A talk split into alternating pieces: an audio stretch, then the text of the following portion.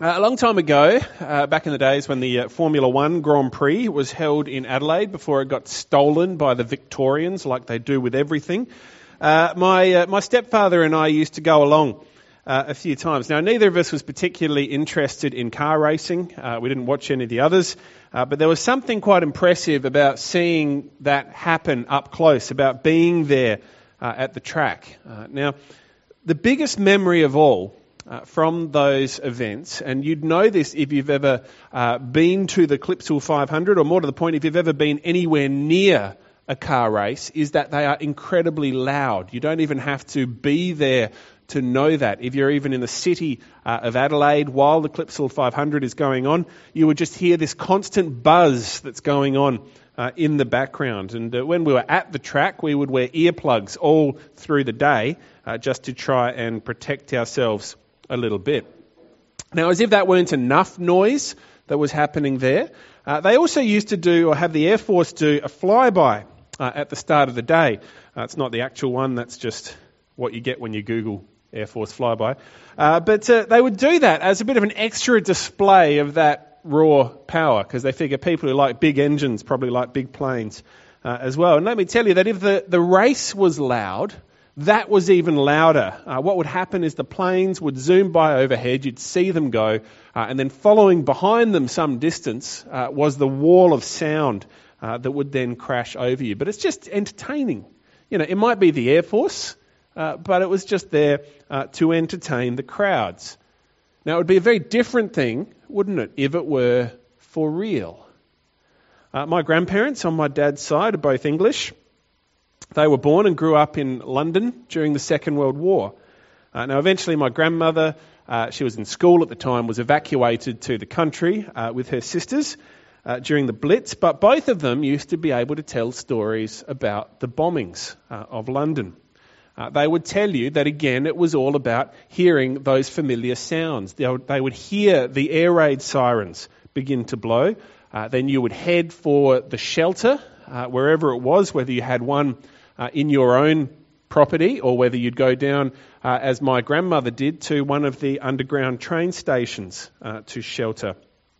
And then, uh, as they were huddled there together, they would hear the drone uh, of the engines of those planes as they came in uh, before the booms of the explosions would begin.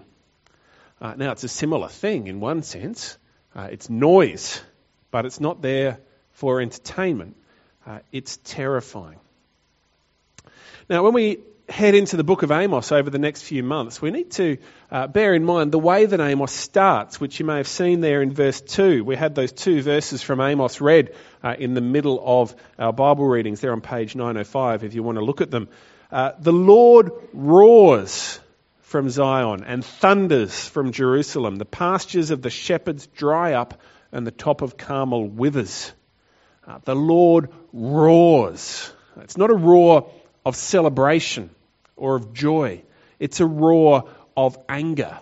And the image is one of a, an angry lion about to pounce. And in the next few months, we're going to hear Israel systematically taken apart piece by piece. This is a roar that you don't want to find yourself in the way of. Now, Amos is a pretty fearsome book. And because of that, it's very important for us to be uh, ready to hear that. But most importantly, we need to be ready to hear the God that we're going to meet in these pages. Uh, so, why don't we pray together as we begin? Father, we do thank you for your word. We do thank you that it is rich, that it is challenging, uh, Lord, but we do want to recognize uh, that sometimes it's hard for us to hear. And so we pray that as we start to dig into Amos, uh, that you will prepare our hearts to hear your voice, and where necessary to hear your rebuke, that we might find that joy and salvation in your Son. And we pray this, Father, in his name. Amen. Well, the book opens by telling us that we have here the words of Amos. That was there in verse 1. If you saw that, the words of Amos, one of the shepherds of Tekoa uh, the vision he saw concerning Israel two years before the earthquake, when Uzziah was the king of Judah and Jeroboam, son of Jehoash, was king of Israel. Now, that's just Amos's way of introducing the book. These are the words uh, of Amos, but it's really a collection of a lot of different things that he's put together. So there are words that God had given him to speak, uh, there are visions which God had given him to describe, uh, and there were promises that God had given him for the future to pass on to the people. Uh, really, the book of Amos, as we saw in that short video, is a way of pulling together his lifetime of ministry. Now, he starts by introducing the characters, which is a, a, an important thing to do in the beginning. Uh, if you watch any movie or any first episode of a TV show or read a book, you'll find that's the first thing that you have to do is let people know uh, who's who. Uh, and so they bring out something of who's going to appear uh, and what we can expect. Now, first of all, there's Amos. Now, we know that at least in the context of this book, that Amos is going to be important because the book's named after him. Uh, but in himself, Amos is not described as being a particularly significant person, is he? He's a shepherd uh, from a place called Tekoa, uh, which is a fairly unimportant town a little way south of Jerusalem. He's not a leader of people. He's not someone who trained to do this kind of work. He didn't spend his time studying at prophet school before going to prophesy uh, to the kingdom. He looked after sheep. He certainly wasn't planning on getting a book of the Bible named after him. And he says as much uh, in chapter 7 when they start hassling and, and saying, Of course, you're saying all of these kinds of things because you're just another one of those religious prophets. Uh, he says to them, I was neither a prophet nor the son of a prophet. I was a shepherd. I also took care of sycamore fig trees. But the Lord took me from tending the flock and said to me, Go, prophesy to my people Israel. Right? Do you kind of get that? That's the tone of the book. Uh, I was looking after the sheep and the trees, but God said, Go and start prophesying to Israel. They're the words of Amos, but more importantly, they're the words of God that he is speaking to his people. Uh, he doesn't get much choice in the matter. Now, he's the leading actor in his story.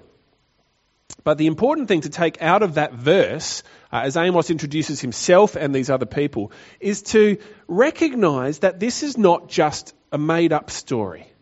Right? We're all familiar with the idea of uh, older cultures, ancient cultures, having these kind of fables or myths that they taught uh, in order to illustrate particular things that were important to them uh, as a nation. This is real.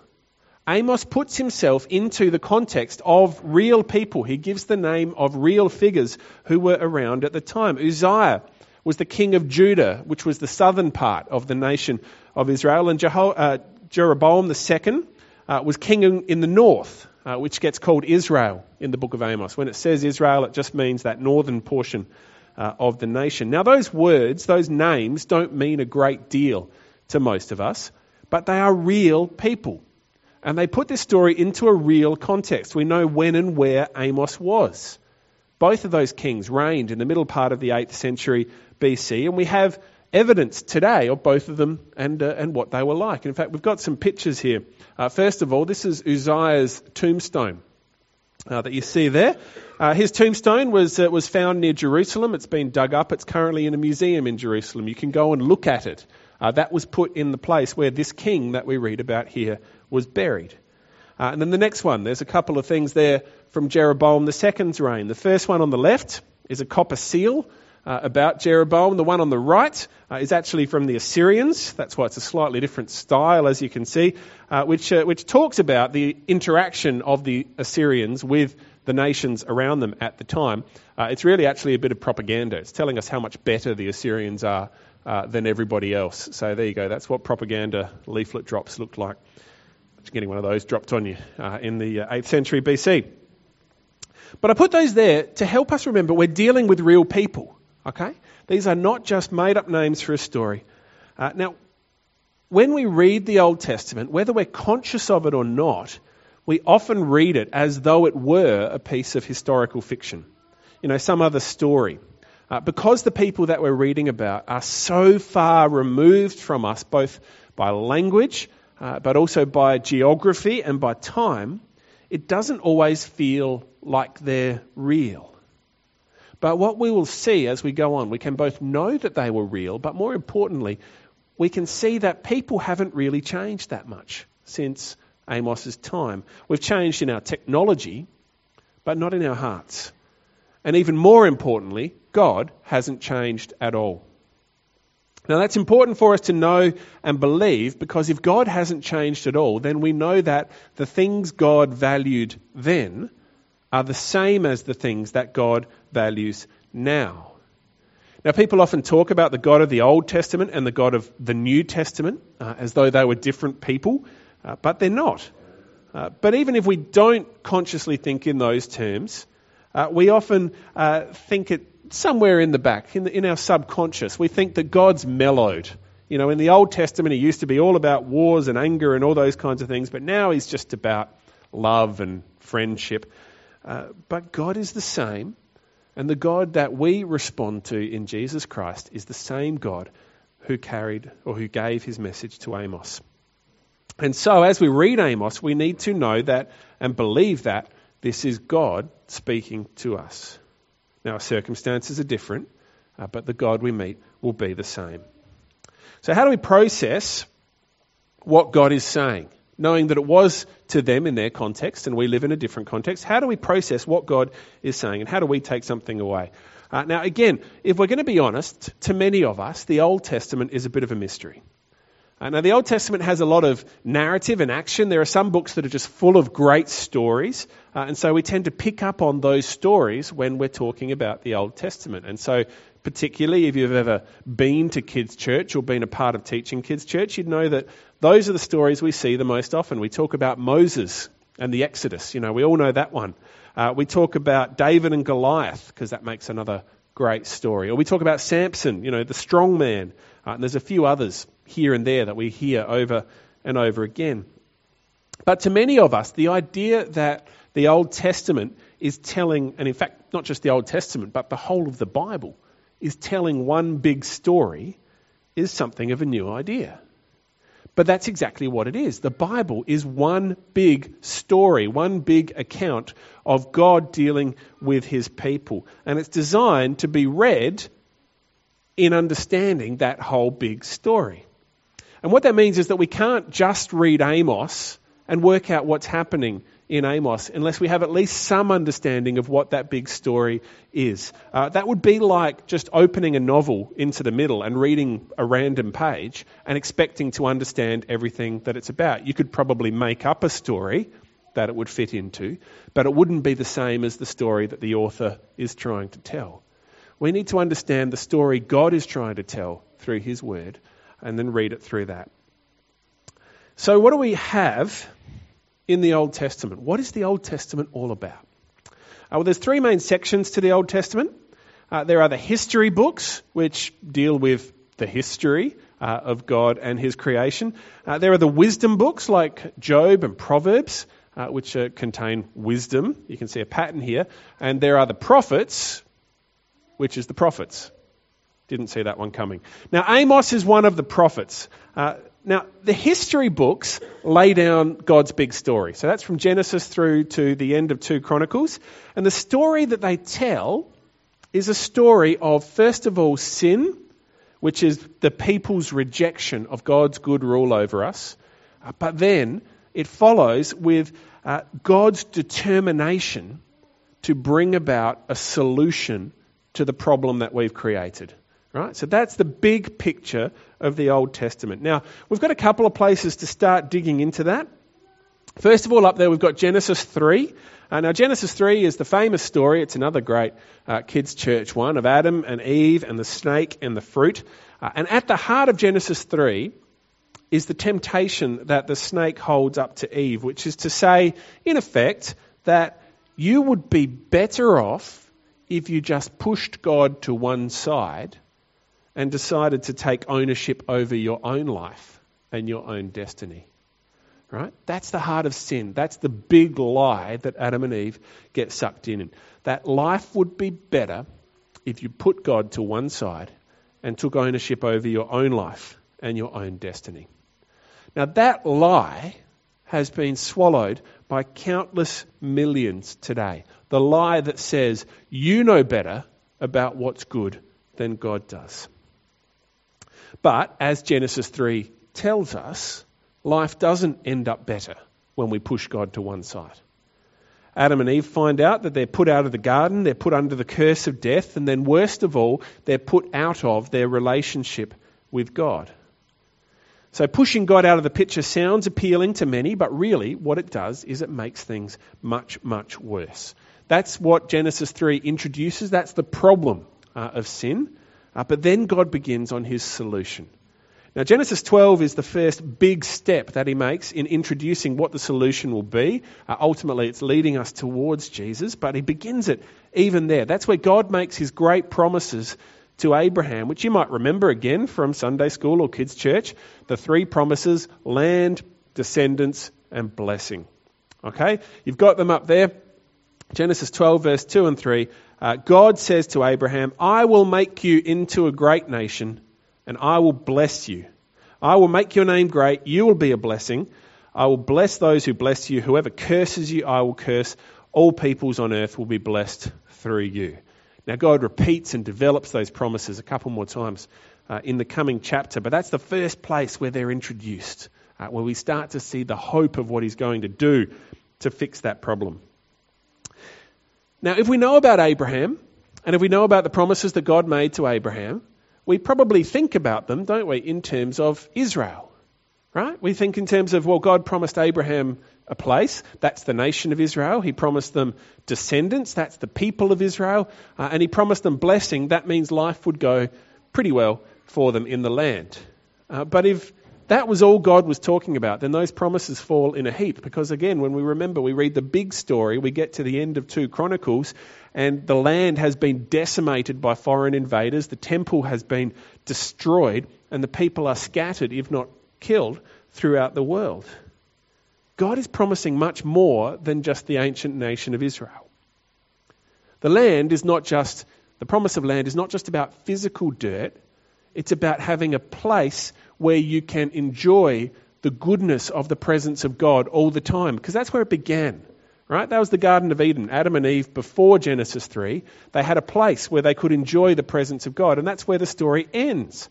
In Revelation 21 and 22, we see the new Jerusalem come down, a new place where people are able to be in the presence of God and His Son, uh, Jesus Christ. That's the one story. That's what the land uh, is all about. Descendants aren't just about ancient Israel being a big nation descendants are about that blessing that God has given them being something that is available to a multitude. Uh, so we saw in the video at the end of Amos's promise is the plan that God's kingdom will extend over the whole earth and people from everywhere will come in. Uh, and finally, the blessing. The blessing is about seeing people in that right relationship with God, responding to Him, and having that grace work itself out uh, in their world. So the promises don't just find their fulfillment in ancient Israel, they find their fulfillment in Jesus. Not just Jesus in the first century, but in what Jesus is doing throughout the rest of God's history. What he's doing today, what he will do in the future, right? One big story. That's what God promises to Abraham. That's what drives the rest of the Old Testament. But against those promises is the tension of the curse. Because God says that to Abraham as well. Whoever curses you, I will curse. Those who persist in rejecting God's plan, those who keep pushing him aside, those who reject his son, again, will get left out of that promise. Those are God's promises. That's the story of the Bible. Sadly, Israel's history from this point onwards is more or less a down, downhill slide. There's the odd little patch where it seems to be getting better, uh, but mostly what the Old Testament shows us is that we are not up to the task.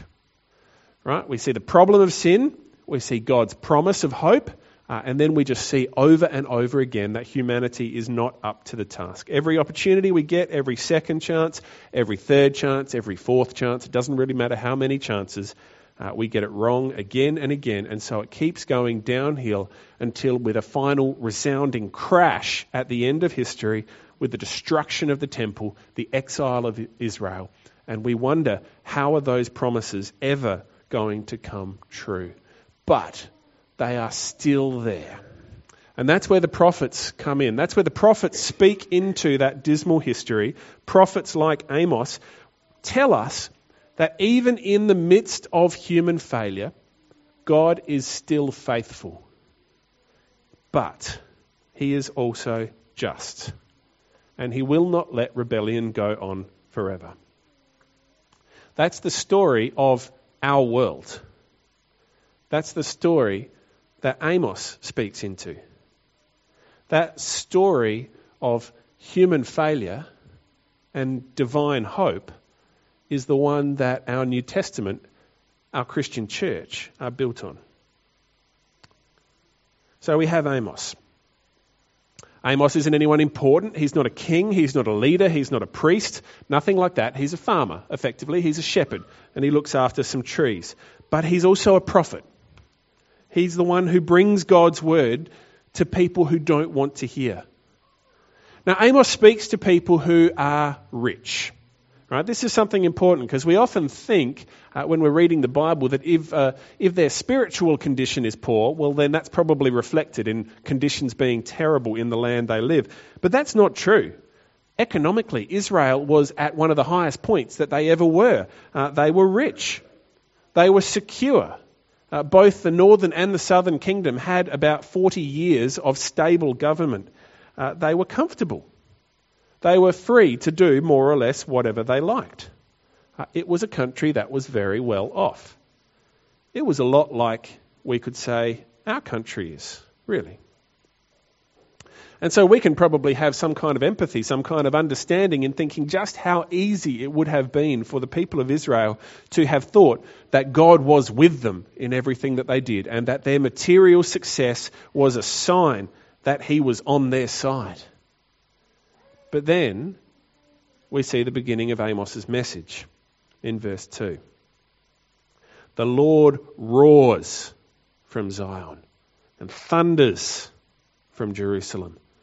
The pastures of the shepherds dry up and the top of Carmel withers. I know this, this is one verse. This is a summary. Uh, this is an introduction, like an abstract. This is letting us know this is what Amos's message is going to be. Amos will not be warm fuzzies. The Lord roars like a lion from Zion. He thunders like a hurricane about to break upon them. Now, Zion in the Old Testament, that's how they often refer to the Temple Mount uh, in Jerusalem. It's the place where God came to meet with his people, where his people could come to him, uh, but importantly, where he could speak uh, and guide them. And now he rages at them. Now, this is terrifying. Now, it's strange because people in our culture love the idea of hearing from God. And if you go along to a Christian bookshop, uh, you will find that you can buy countless books that will tell you on how you can hear uh, from God. They will, in fact, tell you the techniques that you need to deliver. Uh, this is a very real book I'm thinking of. Uh, that if you follow these six, seven easy steps, they will tell you how to hear God's audible voice almost on demand telling you what you should do. Now, we love that idea.